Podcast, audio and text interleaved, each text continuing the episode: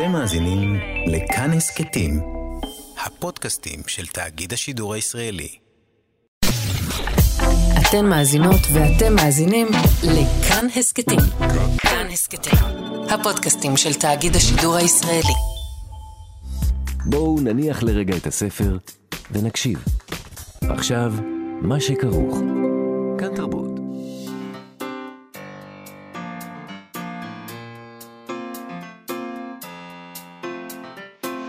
מה שכרוך. עם יובל אביבי ומה יעשה לה.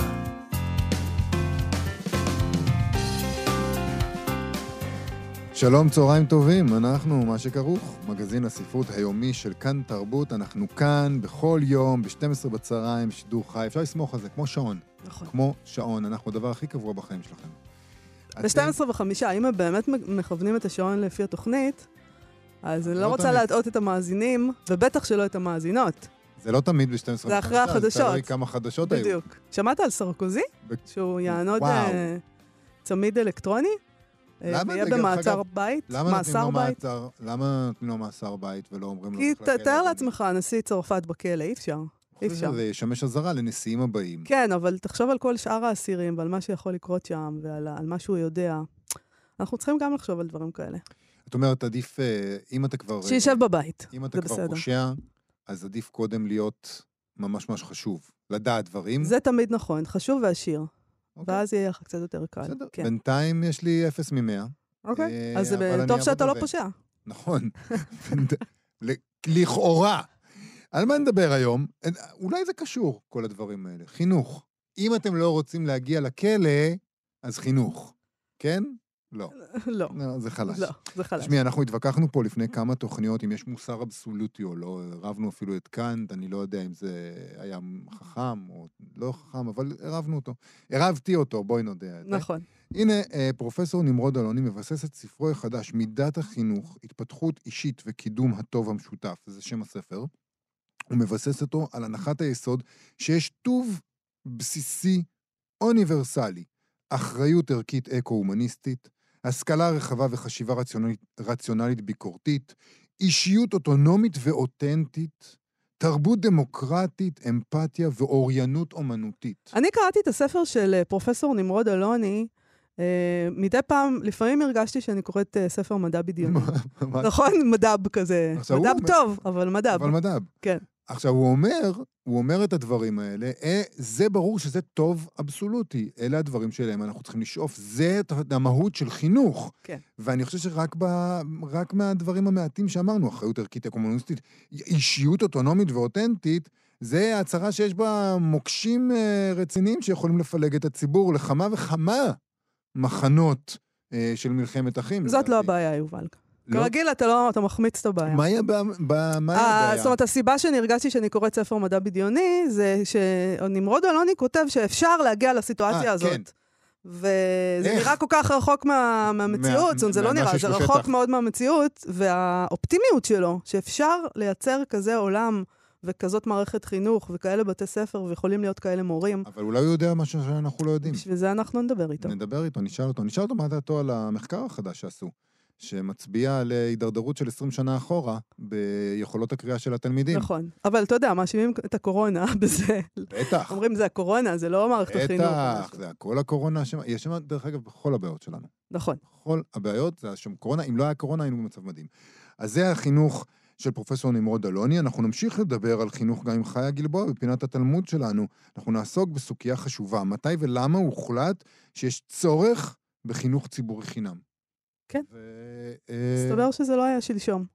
ו- וכן, מעניין שתמיד, אה, שגם התלמוד ידעו שזה מה שצריך. נכון. אז אה, טוב, אז עוד מעט כל אלה, אבל אנחנו מתחילים עם פינה חדשה שלנו, שאנחנו משיקים היום. מצאתי ברחוב. אה, יש את הדבר הזה שאנחנו על, על ספסלים היום, ובפינות רחוב אה, מונחים ספרים אה, שמישהו זרק, מישהו השליך. אה, אנחנו רואים את זה יותר ויותר, או- אולי כי אנשים רוצים פחות ופחות ספרים, לא יודעת. אה, ולפעמים זה נראה כמו ארכיונים שלמים שמושלכים מדירה שסבתא גרה בה, אה, וכל הספרים הישנים שלה מושלכים עכשיו, כי לא- זה לא מעניין אף אחד. זה תמיד מצער קצת. צריך להשכיר את הדירה איכשהו. נכון? אה, יש תמ"א, צריך לעשות תמ"א וכל זה. אוקיי. אז אנחנו, אה, לפעמים אנחנו אוספים חלק מהדברים האלה, מהאוצרות האלה, מתוך מה שאחרים מגדירים כאשפה, אה, ומדי פעם נדווח כאן על הממצאים. אז אה, יובל, אתה מצאת משהו מאוד מאוד מעניין ברחוב. משהו מדהים, כן. אה, בעיניי. היום אה, אנחנו נקרא קצת מתוך בעקבי השיר, שזה חוברת קטנה שיצאה ב-1949, בעריכתו של אה, יהושע השל יבין. כותרת המשנה של החוברת, דברי הערכה ומחקר על שירת אורי צבי גרינברג יוצאים לאור מזמן לזמן. זה הכותרת. מעניינת, כן. מהמם. שזה... קליטה. גם, אבל הדקדוק שלה, כן. לא... לא זה מ-49, בסדר. כן. אוקיי. אני עדיין יכול להתלונן. אתה יכול להתלונן, תמיד. אה, זאת החוברת הראשונה, לפי מה שאני ראיתי, עשיתי קצת מחקר מעמיק בגוגל, מהמם. וזאת הראשונה מתוך שתיים כאלה שיצאו, אחת, אה, אחת יצאה בשנה לאחר מכן, ואז הפסיקו. מזמן לזמן כלל שתי חוברות. אז בואו רק נגיד קצת, משהו כללי על אורי צבי גרינברג, המשורר, ב-1948 הוא כבר היה מוקצה בחוגי השמאל הישראלי. אה, בשנת 1930 הוא הצטרף לתנועה הרוויזיוניסטית, וזה רק החמיר כשהוא פרסם בספר הקטרוג והאמונה ב-1937 כתב האשמה נגד אנשי קיבוץ משמר העמק, שלא לחמו מספיק בעוז נגד הערבים, לדעתו. בשלב הזה הוא נודע לחלוטין, אה, והוא עזב את הארץ, חזר לפולין, אה, אחר כך הוא חזר לישראל, והוא עזב שוב לפולין. בסופו של דבר הוא הספיק לחזור לארץ רגע לפני שאירופה נכנסה למלחמת העולם השנייה, מזל. יהושע יבין שערך את החוברת הזאת אה, והיה מנהיג בתנועה הרוויזיוניסטית, היה חבר טוב שלו, אורי צבי גרינברג גר אצלו עד שהוא התחתן בשנת 1950. אז uh, בשלב שהחוברת הזאת מתפרסמת, אורי צבי גרינברג הוא רווק לא צעיר שגר אצל חבר שלו, ככה אנחנו מבינים. Uh, הוא נחשב למוקצה בחלקים נרחבים של הציבוריות הישראלית, אה, של עולם התרבות. כן, שהיה אה, שהיה והוא- של והוא- מפא"י. אוקיי, אבל הוא מנהיג בתנועה הרוויזיוניסטית, אה, נכון. יש גם כאלה שנושאים אליו עיניים. נכון. ואנחנו נקרא עכשיו, אולי נקרא שני קטעים. תרשי לי שני קטעים? כן. הרשה. הראשון זה מתוך, אה, מתוך פתיחת החוברת, מחצית היובל להופעת ירושלים של מטה, שכתב מ"ם נגיד. משורר צעיר ידוע, שם, הגיע לארץ. זה היה אורי צבי גרינברג, המפור- המפורסם ומהולל בספרות היהודית ומחוצה לה. הוא בא לארץ לא על פי התעמולה הציונית. היה צו אחר, צו אלוקי, שהוא נשמע לו. ואיזו דרך סמויה מן העין הובילה עמוקות מביתו, בתוך בית ישראל שעמד בדמדומי הקץ, ובו מבליחים באור אחרית סמלי מלכותו וירושלים של מעלה שורה בו, ועליו, אל ירושלים של מטה, בהרי יהודה. הארץ הייתה שממה, מסוגרת בלבוש סלעיה, אפופה מדבריות. רק שמע, מעל, רק שמע מעליה כבימי המלך דוד. שים לב, הארץ הייתה שממה, לא היה פה אף אחד. רק שמע מעליה. כי מי- וזה הדבר היחיד שהיה זהה, כמו בימי המלך דוד. מהמם. כל הז'רגון פה הוא של מלכות ישראל, זה... חלוצים מעטים עמדו בנקודות וראו את עצמם בודדים ועזובים עזובים לנפשם. זאת אומרת, רק, היו פה רק קצת חלוצים. כן, זה היה כל מה ש... זה כל מה שהיה פה. הם באו לתת את ימי עלומיהם לארץ הזאת בכדי להחיותה. הם סקלו את חלקות השדה, בא... סלקו, סקלו כתוב פה, אולי סלקו, לא יודע. באהבה שבלב ובידיים. ונשאו את עיניהם לשמיים בגעגוג... בגעגועי גשם חמים. קדחו בכל מיני הקדחת הממאירים. שרו, רקדו, נאנחו וחלמו. על מה חלמו החלוצים? על חיב... עם חיבת ציון בליבם, בליבם, מה קורה? בליבם, הם גם המשיכו לחלום חלומות על חיים חדשים, על עולם יותר טוב, לפי התורות שהביאו איתם מן הגולה, או שקראו עליהם בספרים בכל השפות, ולפי כל זרמי המחשבה בעולם. וגם את התורות השונות האלה שאפו להגשים כאן, על אדמת האבות. בתוך ערבוביה רעיונית ורגשית עשו החלוצים את העבודה המצווה עליהם מפי שר האומה, להוריק את ערי ישראל לפני בוא הגואל. הם מלאו שליחות מבלי, שיד... מילאו שליחות מבלי שידעו מהי, על פי המטרה הסופית. והנה אורי צבי גרינברג מגיע. אורי צבי גרינברג הלך לצידם לנחמם בקושי יומם, לחזקם בסבלותם, שר את תפארת שליחותם, לעורר את חוש הצומח שנרדם בשדותיו של אבינו מלכנו דוד, מבלי ששאל התורות השונות שלא עלו בבד בבד עם חזונו הירושלמי ותפיסת המושגים הממלכתיים שלו. את החלוצי- החלוציות ראה כשליחות, כייעוד, ולא כישות מעמדית. הוא הלך בארץ והארץ הייתה לו מדבר, הוא המדבר הקדמון בו הלכו הנביאים וראו את המראות ושמעו את כל אלוקים המדבר עליהם. מאוד יפה. מאוד יפה. עכשיו, מדהים אבל שהם לא הצליחו לראות פה אפילו ערבי אחד, כשהם הסתובבו פה, היו פה רק כמה חלוצים רק בנקודות. תחת אה, שמיים, רק שמיים ומדבר. כן. תראי, הם רואים בו אה, ממשיך של הנביאים. ממשיך של הנביאים שהלכו בימי קדם על האדמה הזאת, מתחת לשמיים האלה. אין לי ו- שום בעיה עם זה שהם רואים את זה ככה, אבל היו כאן עוד אנשים, פשוט הם- זו עובדה. בסדר, הנביאים רואים את מה שהם רואים. טוב, בסדר.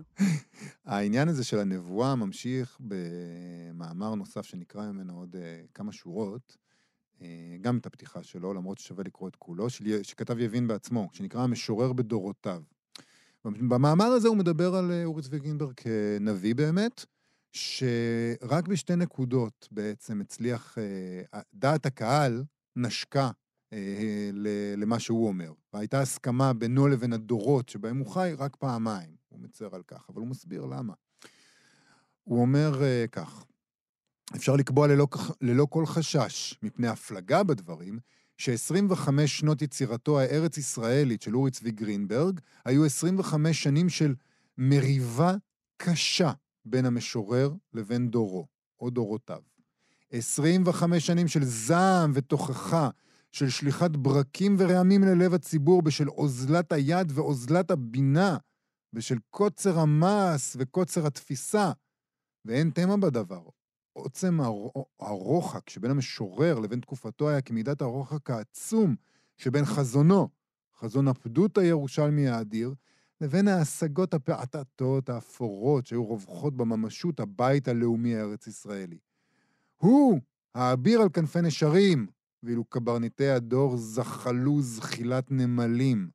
הוא גרס מלכתחילה, כיבוש דוד ומלכות עולה מאל-עריש ועד דמשק, והם גרסו מרכז עובד, דו-לאומיות, או שלא ידעו בעצמם מה הם גורסים מתוך טשטוש כל המושגים וערפולם. הוא חזה את גדלות הבאות, והם התנהלו בכבדות תוך קטנוניות היום הזה או האתמול שלשום. ותמיד הגה ודיבר הוא בשפה אחרת משהגו ודיברו הם, ואישרה הלך רוח המנוגד בתכלית להלך רוחם הם. שעה שהם היו רדומים תוך שאננות, התריע הוא על יום השוד הממשמש ובא בציון, על הדם שיותז מתחת לסכיני ישמעאל. טוב, בינתיים נראה שאורי צבי גרינברג אה, ניצח. הוא היה מנודה. כרגע, עוד לא נגמר המשחק אמנם, אבל אה, כרגע ידוע על העליונה, לא? בהחלט נראה ככה, אבל אני, אני, קראנו רק את ההתחלה. יש אחרי זה את השירים, הם מתעסקים בשירים, אבל זה מאוד מאוד פוליטי כמובן, הם מתעסקים בשירים ומספרים איך הוא פשוט ניבא בשיריו את כל מה שקורה, למשל את uh, גירוש המנדט הבריטי ואת מה שיקרה אחר כך, הוא ניבא את הכל. אה, תודה למי שזרק את זה לרחוב. כל כך תודה אה, שזרקת וחבל. גם, כי יכולת גם ליהנות מזה אולי, אבל אולי הקשבת ובכל זאת. את החוברת הזאת לא. קראו, לא קראו פעם אחת. אני יודע את זה בגלל, אה, כיוון שכשמצאתי אותה, הדפים היו דבוקים מלמעלה. בדפוס היה לא טוב. אה, אי אפשר היה לקרוא את זה, היה צריך קצת... מעניין שלא קראו את זה, אבל לא, שמרו את זה. שמרו מישהו את זה. שמר את זה כל השנים. 70, ש... כמה? שהם, אה, 75 שנה, זה די קל. 75 זה שנה. לעשות את החשבון. יפה מאוד. אה, אני אהבתי את הפינה הזאת, נראה לי שנמשיך איתה. נמשיך. אוקיי.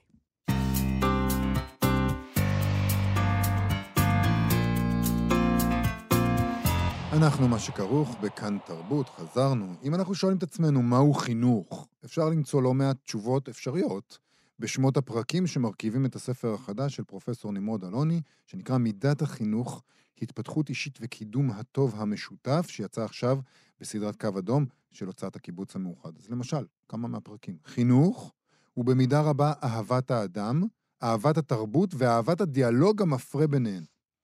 חינוך הוא במידה רבה טיפוח והעצמה של בני האדם שיעמדו ברשות עצמם וינהיגו את חייהם בצורה אוטונומית ואותנטית. או חינוך הוא במידה רבה הכשרת המודעות הביקורתית כלפי עצמך ומוסכמות החברה. זה הסגנון. וכבר נראה שיש התנגשות, תיתכן התנגשות, בין uh, מהו החינוך uh, במידה רבה בספר הזה, לבין מה שהוא חינוך במידה רבה במקומות אחרים. אולי אפילו במשרד החינוך. בואו נבין את הפער הזה. פרופסור נמרוד אלוני הוא ראש מכון לחינוך מתקדם וקתדרת אונסקו לחינוך הומניסטי במכללת סמינר הקיבוצים, הוא מלמד פילוסופיה של החינוך, הוא מחברם של ספרים רבים בתחום החינוך ההומניסטי. שלום, פרופסור נמרוד אלוני. שלום לכם, שלום למאזינים. שלום וברכה. בוא נתמקד רגע, סלח לי שאני מתמקד בשטחי, בשמות הפרקים האלה שהזכרנו עכשיו. כולם, כל הפרקים האלה מתחילים במילים חינוך הוא במידה רבה. נכון. והמילה מידה כאן היא מהותית. אתה כותב במבוא לספר שמידה זו מילה מאוד מאוד חשובה. מהי מידה? נכון. אז תראה, קודם כל אני אומר לכם שלא חשבתי לכתוב עוד ספר. זה בעצם הספר כבר ה-11 שלי, וחשבתי שכבר אמרתי מש, כל מה שרציתי לומר, אבל כמו שיונתן גפן, זיכרונו לברכה, אמר, איך שיר נולד, פתאום בא לי הרעיון, או מה שנקרא השראה, ויש פרק אחד, חינוך במידה רבה השראה, שיש בעברית מילה מאוד מיוחדת עם כמה משמעויות ששווה ללכת בעקבותיהם, ואז הספר כמעט יכול להיכתב מעצמו. וזאת המילה מידה. כי מידה בעברית זה כמות, מידה בעברית זה איכות, ואיש מידות זה אדם מחונך בצורה יוצאת מהכלל. אז הנה בדיוק כל הסיפור של הספר הזה. בתור אדם שעוסק בחינוך, מה הדבר הכי חשוב? שאנשים יהיו אחלה בני אדם, או בעברית אחרת, מצוינים בבן אדמיות.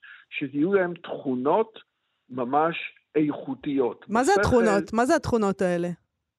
למשל, אדם שהוא אוטונומי, זאת אומרת, אדם שחושב בכוחות עצמו, ומנהיג את חייו מתוך השכלה, ביקורת, מודעות, לעומת אדם שהוא נאמר חיית עדר. כאילו מה שמקובל, אני רוצה להיות מקובל, אני רוצה לזרום עם כולם, אני הולך עם רוח האופנה. כן. זה, בשפה, מאז נאמר, 500 לפני הספירה ביוון העתיקה וגם בתרבויות סין העתיקה וגם מקורות אחרים. אדם שהולך אחרי האחרים, פשוט כי זה הרוב, נקרא לזה בעברית פשוטה, זה כמו אהבל, זה כמו עדר, זה כאילו פדיחה, זאת בושה. זה כאילו שאדם לא מממש את המתנה שיש לו. כאילו לכל אדם יש מתנה, כל גבר ואישה יש להם מתנה גדולה. כמו שיש לנו שרירי גוף, יש לנו שרירי שכל. זה נשמע אבל כמעט סותר את מערכת החינוך, הרי מה מערכת החינוך עושה? היא לוקחת אה, אה, מיליוני ילדים ואומרת להם, כולכם עכשיו תשבו בכיתה, אתם תלמדו את אותם תכנים, אתם תלבשו את אותם בגדים, אתם תשתמשו באותם אה, בדידים, וכולכם תהיו אותו דבר, אבל רגע, רגע, תצאו אותנטיים. אה, נשמע כמעט אה, בלתי אפשרי. קודם כל, בוא, תראה. אה, עכשיו אני אגיד עוד מילה, משום שאני לא מיד אסכים איתך, כי משמעות נוספת למילה מידה זה מידתיות. אני לא רוצה ללכת להקצנה ולהכללה. אחד הדברים שגם אה, נאמר בצורה מאוד יפה בספר, שסוקרטס מצד אחד אמר, כולנו צריכים לנסות לחתור אל האמת, אבל אני לא יודע בדיוק מה האמת, אז בואו נשב ונשוחח עליה. זאת אומרת, אחד הדברים שמאפיינים אדם שנקרא לו אדם משכיל, אדם נאור, אדם מפותח, זה שהוא יודע את המגבלות של הידיעה שלו. לכן, כל פרק מתחיל במידה רבה, וגם יש לפעמים התנגשות בין הערכים השונים. אז אני לא רוצה לומר שכל מערכת החינוך מטומטמת ומטמטמת. בגדול, כמו שאמרת, סטנדרטיזציה היא מושכת אל המכנה המשותף הנמוך ביותר.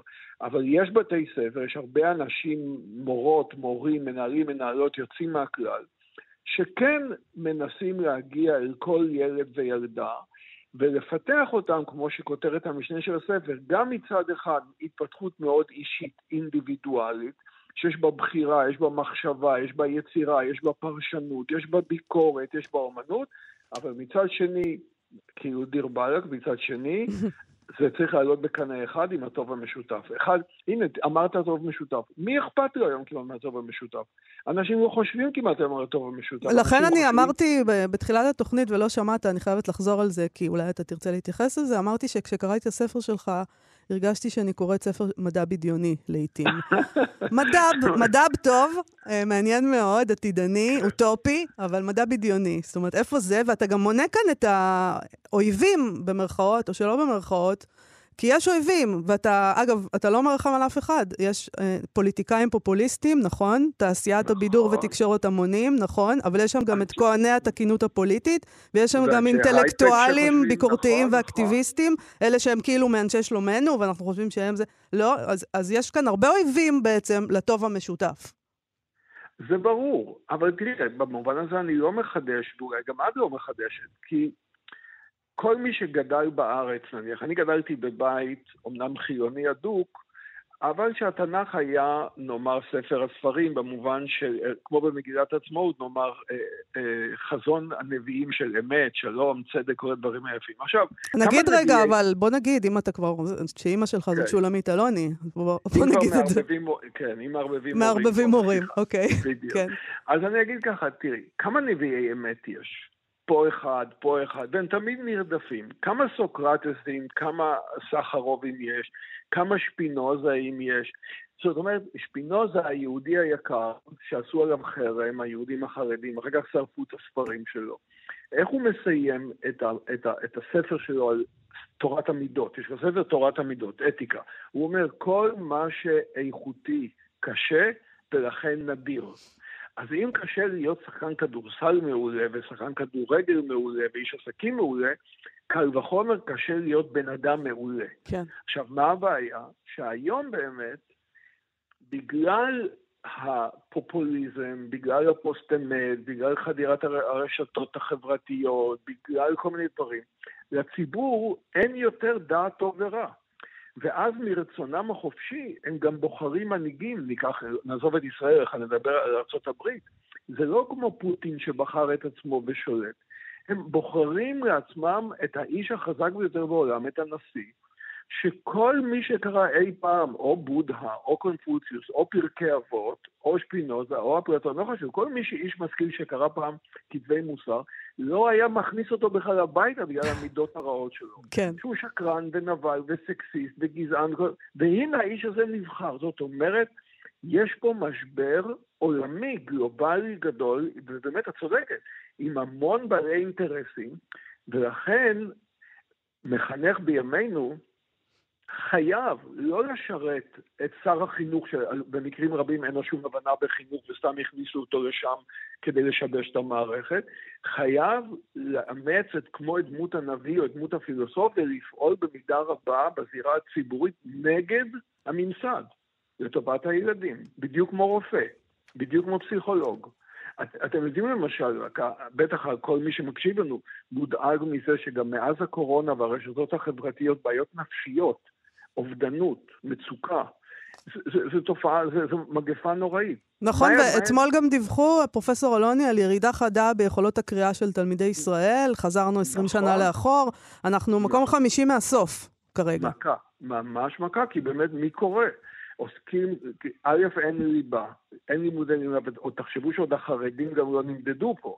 כי אין, אין, אין לנו אפילו לימודי ליבה. המקצועות ההומניסטיים בשפל, מהחוגים באוניברסיטה ועד גן הילדים, המקצועות ההומניסטיים בשפל. אין מורים ומורות, אתם כולכם יודעים שבמיוחד בתקופת הקורונה, זה מקצוע שכולם בורחים ממנו. כן. יש חוסר נוראי במנהלים ומורים. ו... וכשיש מורים ומורות אנחנו מזלזלים בהם בדרך כלל. נכון, זאת פאשלה ענקית, זאת פאשלה ענקית של הממסד. הממסד במקרה הזה הוא פשוט הורס את החוויה החינוכית. הוא הורס, זאת הפקרות.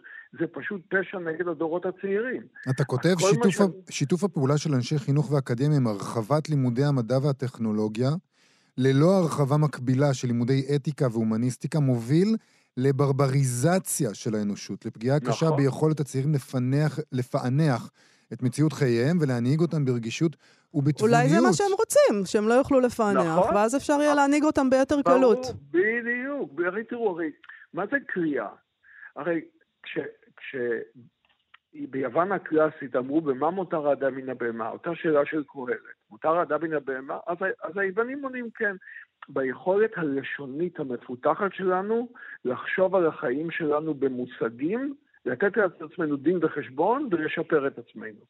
ברגע שאין לנו יותר שפה, ויש, כי השפה מדלדלת, כי אדם חי רק בסמארטפון או פה ושם, ולא, ולא קוראים לעומק, כי לא קוראים קריאה שמחייבת הבנה, מחשבה, ביקורת ויצירה.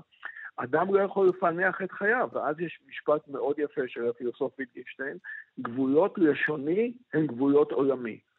ואם עולמך הלשוני הוא צר ואין לך שפה, אז או שאתה בריון, ופותר את הבעיות באלימות, או במניפולציה, או בתחמנות, או ברשתות חברתיות, או בטוקבקים, או בקללות, אבל הכל זה תת-רמה.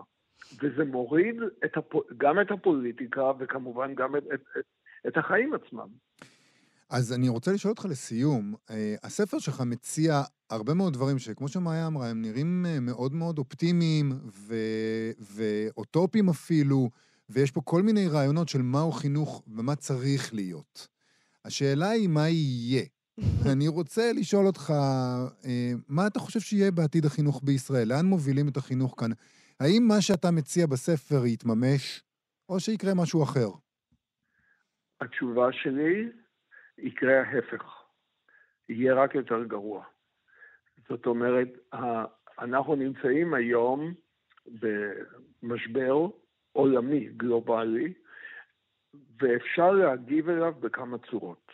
הצורה הנכונה זה מה שעושים, כמו בדרך כלל עושים, בסקנדינביה, במיוחד בפינלנד, הם כבר מלמדים בכיתה א' עכשיו התמודדות ביקורתית עם fake news ברשתות החברתיות ובתקשורת.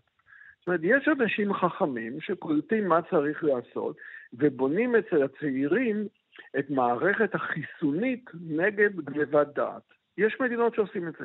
בישראל המצב מידרדר לחלוטין, הולך מדחי אל דחי, ועכשיו, כאשר גם מורידים את הפיקוח מהלימודים, מהליבה, החינוך החרדי מקבל יותר, ממנים שר חינוך שאין לו שום קשר לחינוך, להבנתי, ואני לא רוצה לייאש את הציבור, אני פשוט אומר ריאלי מה שקורה.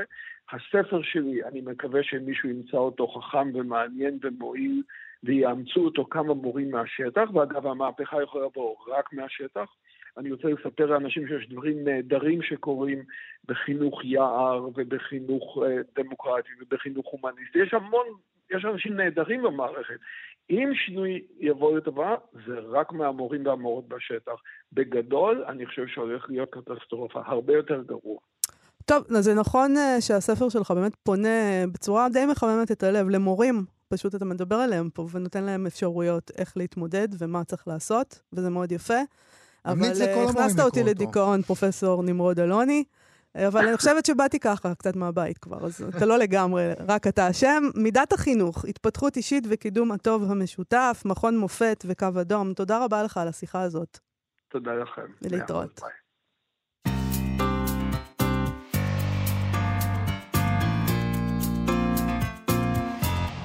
מה שכרוך בכאן תרבות, חזרנו, שמענו את יהודה מסס, סט צ'רניחובסקי.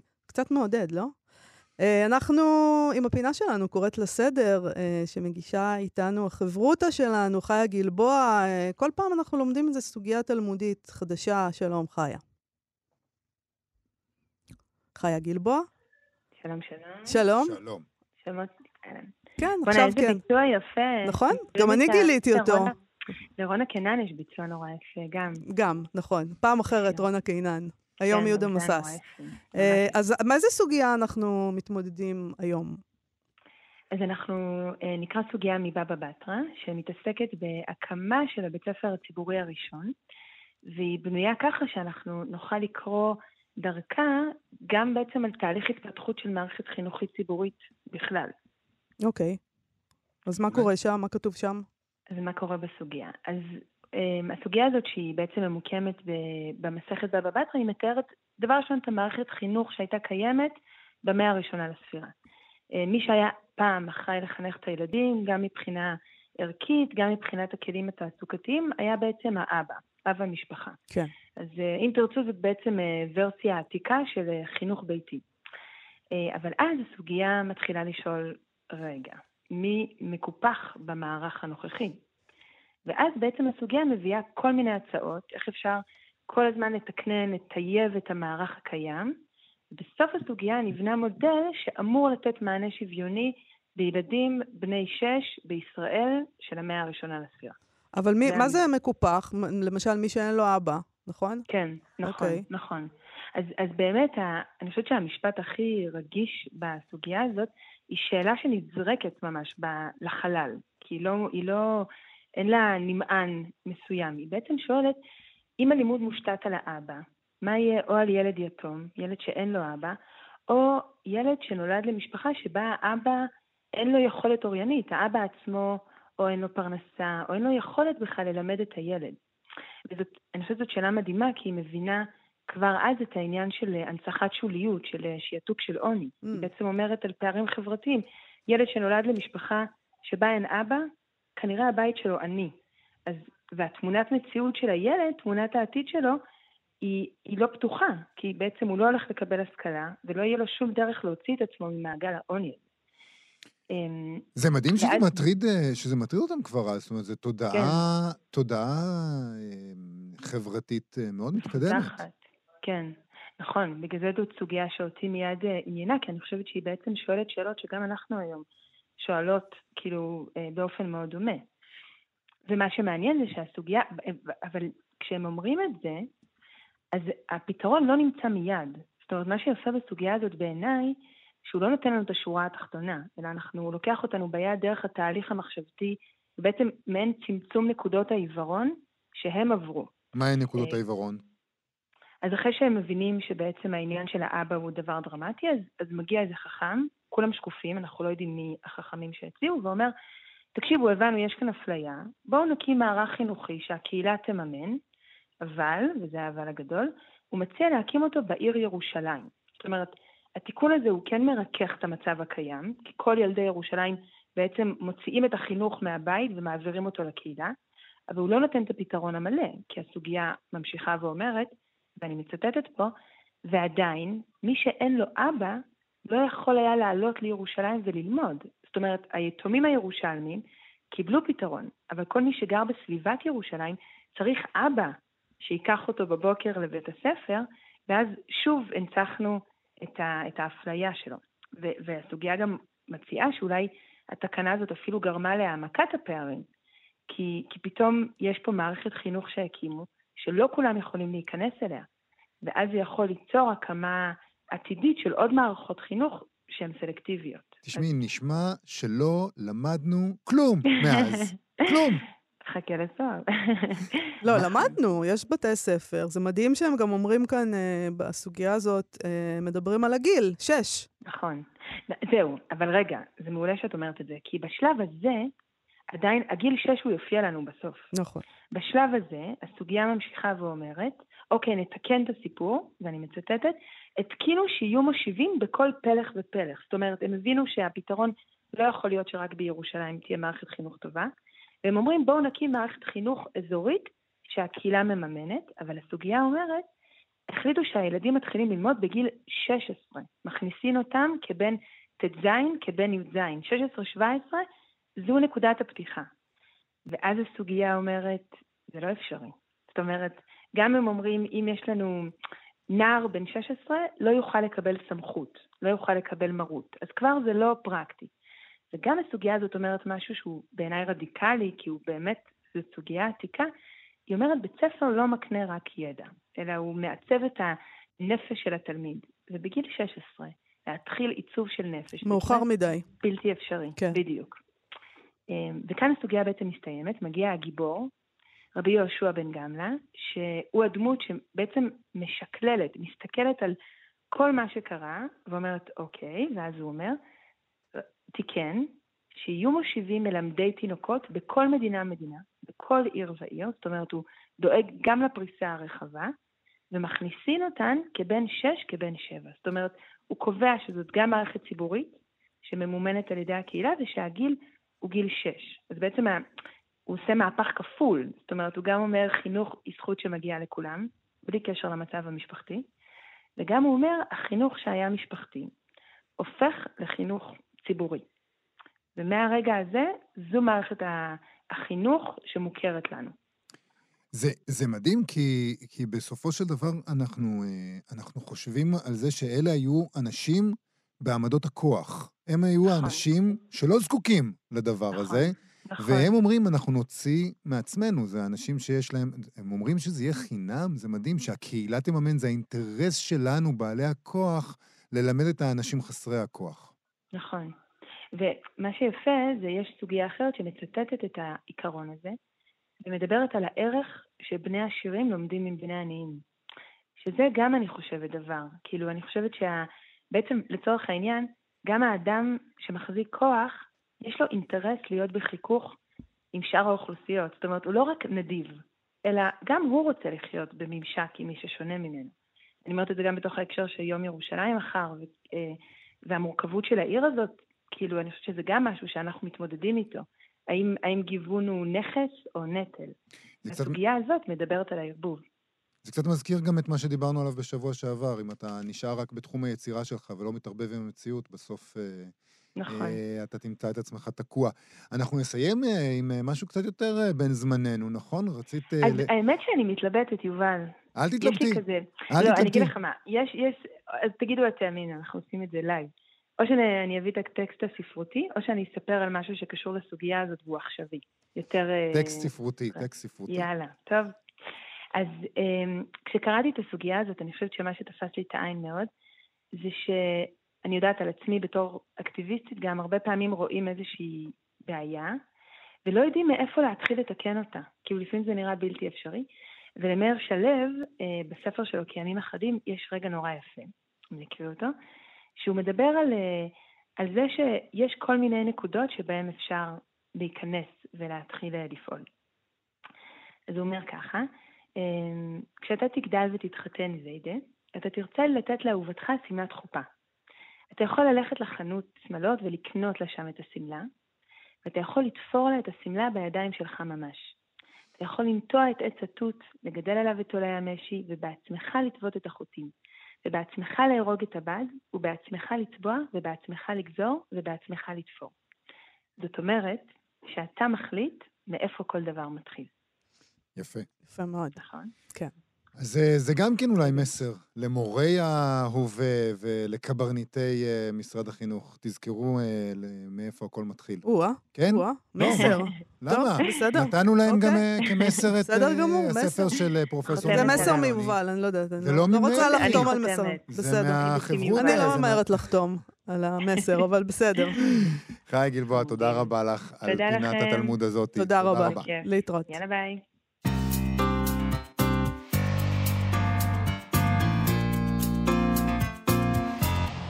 אנחנו מה שכרוך בכאן תרבות, שמענו את יסמין מועלם, ואנחנו מסיימים את התוכנית עם אזהרת טריגר. באייטם הבא מעורבת אזהרת טריגר. אני מרגיש שצריך להתחיל לעשות אזהרת טריגר לאזהרות טריגר. נכון. אנחנו מאוד אוהבים אזהרות טריגר. אה, אנחנו אוהבים ו- וחושבין. אה, כבדהו וחסדהו. בלונדון מועלית בימים אלה ההצגה חיים קטנים, שמבוססת על הספר המאוד מצליח ומפורסם ומזעזע שכתבה הנ- הניה ינגי הרה. אני אני גהרה. ינגי הרה, אני לא יודע. את תגידי את, טוב, בסדר. בסדר? הספר הזה מלא אה, בתכנים קשים, אולי הכי קשים, אפשר להגיד. זוועה. זוועה. בצורה, אני הייתי אפילו אומר, מוגזמת. אבל יש כאלה שלא מסכימים, זה ספר אני מאוד לא מצליח. ממליצה לאף אחד לקרוא את הספר הזה. אני חושבת שלהמליץ על הספר הזה זה חוסר אחריות, למשל. בואי נגיד שהספר צריך לבוא עם אזהרת טריגר. כן. או שתיים, או שישה. שש פשוט אזהרות. אל תקראו אותו, זה הכל. כן. תשמעי, אז אה, מי שקנה כרטיסים להצגה. להצגה, מהמם. חיים קטנים שמבוססת על הספר הזה, מקבל אזהרת טריגר במייל. אה, שלל הנחיות מלחיצות למדי לקראת בואם להצגה, הם מקבלים. נכון. אז במייל הזה שנשלח לרוכשי הכרטיסים, נכתבו הוראות, ההוראות המלחיצות האלה שאתה מדבר עליהן, שנועדו אה, למקסם את החוויה עבור הקהל ועבור השחקנים, כי עכשיו אנחנו דואגים לכל הצדדים, אז אני גם צריכה לדאוג לשחקנים כקהל. אה, השחקנים הם מופיעים על הבמה בעירום מלא לא מעט, מסתבר, לאורך שלוש וחצי שעות ההצגה, שזו כבר סיבה לא ללכת. זה הפרט הכי גרוע בכל האייטם. נכון, זה- זה אזהרת טריגר. שלוש וחצי שעות, וככה נכתב במסמך ההבנות הזה, אין לי דרך חד-צדדי. אחרת, חד זה צדדי. מסמך הבנות חד-צדדי. כדי להגן על הפרטיות של השחקנים, היושבים בקהל ידביקו מדבק מצלמה של הטלפון הסלולרי שלהם, כי אנחנו, הם לא רוצים שיצלמו את כן. השחקנים העירומים. והם אומרים שם, ותהיה גם מערכת אינפרה אדום שתנטר כל שימוש בטלפון או במצלמה. כלומר, אתה לא תוכל להגניב לעצמך את הטלפון ובכל לא. זאת לצלם. אינפרה אדום. כן, ואנשים, אני הייתי מחזירה את הכרטיסים כן, מיד. זה מה יהיה... צריך זה- להיות? זה האח הגדול, כזה, מנטרים אותך. אוקיי. זה רק במקומות מסוימים באולם. במקומות אחרים באולם, שקצת יותר קרובים כנראה לבמה, ואם אתה מצלם, אז ממש יראו את השחקנים בעירומם, לוקחים לך את הטלפון ושמים אותו בשק אטום וחתום, שרק הסדרן יכול לפתוח, והוא פותח נגיד בהפסקה, ואז אתה מסיים, יש הפסקה, לפחות זה, Mm-hmm. אה, ואז אתה מחזיר לו את זה בתום ההפסקה, ובתום ההצגה אתה מקבל את זה חזרה. אתה לא יכול להוציא אותו מהשק האטום. כן. אה, גם הם מבהירים באזהרות האלה, שההצגה כוללת רשימת תכנים, והם הם, הם מפרטים את התכנים המטרידים שעלולים לפגוע בכם. ככה זה הולך. שפה קשה, עירום, אלימות מינית, התעללות גופנית, התעללות רגשית, פגיעה עצמית, התאבדות. וואו. כדי שחלילה אה, לא נתבלבל, הם מבהירים, לא רק מדברים על הדברים האלה, זה לא שמזכירים את האפשרות להתעללות, הם, וזה ציטוט, מוצגים ממש לאורך ההצגה בצורה ריאליסטית, שעלולה אה, לפגוע בחלק מהצופים. אה, גיורא יהלום, מנהל אגף תרבות בעיריית תל אביב, שעומד אה, לנכוח בהצגה הזאת, הוא עומד ללכת לשם, הוא פרסם את זה, והוא גם כתב שמזהירים שם שלא מאפשרים לקהל לצאת בקטעים הקשים. אתם קיבלתם אזהרה? אל תגידו שלא אמרנו לכם, אתם לא יוצאים. אם אתם לא רוצים את זה, אל תיכנסו בכלל. טוב, אה, זאת אולי תגובת נגד לצופים שנטשו את האולם בהצגות מוקדמות יותר. לפי ידיעה מלפני כמה שבועות שקראנו בדיילי מייל, אחד הצופים מצוטט שם אומר שהם החליטו לעזוב כיוון שהסבל הבלתי, בגלל הסבל הבלתי פוסק שהוצג על הבמה, שהוא היה כמובן יותר מדי בשבילם. מישהו אחר, צופה אחר, אה, קרא להצגה, ככל הנראה המחזה הכי מטריד, ברוטלי ובוטה שראיתי בחיים שלי. Uh, בציוצים של צופים בהצגות האלה היו גם צילומים של הבמה, אגב, אז זה מסביר כנראה את ההוראות שנוגעות לדבר הזה. Uh, אני, אני חייבת להגיד לך משהו, אני שנאתי את הספר הזה, אני רוצה להבהיר, אם זה לא היה ברור עד עכשיו, לא. בגלל שהוא כל כולו באמת הדברים האלה שכנראה גם ההצגה. כלומר, חבל שההצגה לא יכלה לעשות איזו פעולה של עידון של הדבר הנוראי שהסופרת הזאת עושה שם, שהוא פשוט ניצול. אה, מבחינתי, אני הרגשתי כקוראת מנוצלת, אה, אה, יש שם אה, דברים נורא נורא ברוטליים, אה, ואז- שמעידים על החולשה של הכותב בעיניי. כלומר, אם את צריכה ממש שזה יהיה גרפי הכל, אז זה ממש מיותר. ואז כשמסתיים את האירוע הגרפי הזה, אתה אומר, או, זה נגמר, אז אתה מדפדף לעמוד הבא, ויש שם עוד אחד. כן, כן, היא לא מפסיקה. היא מפסיקה. היא לא מפסיקה לרגע, זה באמת נורא. אה, אפשר פשוט אם- לא ללכת גם להצגה. אה, אני מציע, אם אתם הולכים להצגה, תקראו קצת מהספר קודם, כדי שתבינו לאן אתם הולכים וממה לא ייתנו לכם לצאת באמצע. אה, זה הייתה התוכנית שלנו אה, להיום. בואו לבקר בעמוד הפייסבוק שלנו, אה, מה שקראו, חפשו אותנו בפייסבוק. מחר אנחנו נשדר את המיטב של השבוע החולף. נגיד תודה לעמרי קפלן שעשה את ההפקה, ולגיא בן וייס שעשה את הביצוע הטכני. וזהו, סיימנו, נכון? להתראות. להתראות. אתן מאזינות ואתם מאזינים לכאן הסכתים. כאן הסכתים, הפודקאסטים של תאגיד השידור הישראלי. אתם מאזינים לכאן הסכתים, הפודקאסטים של תאגיד השידור הישראלי.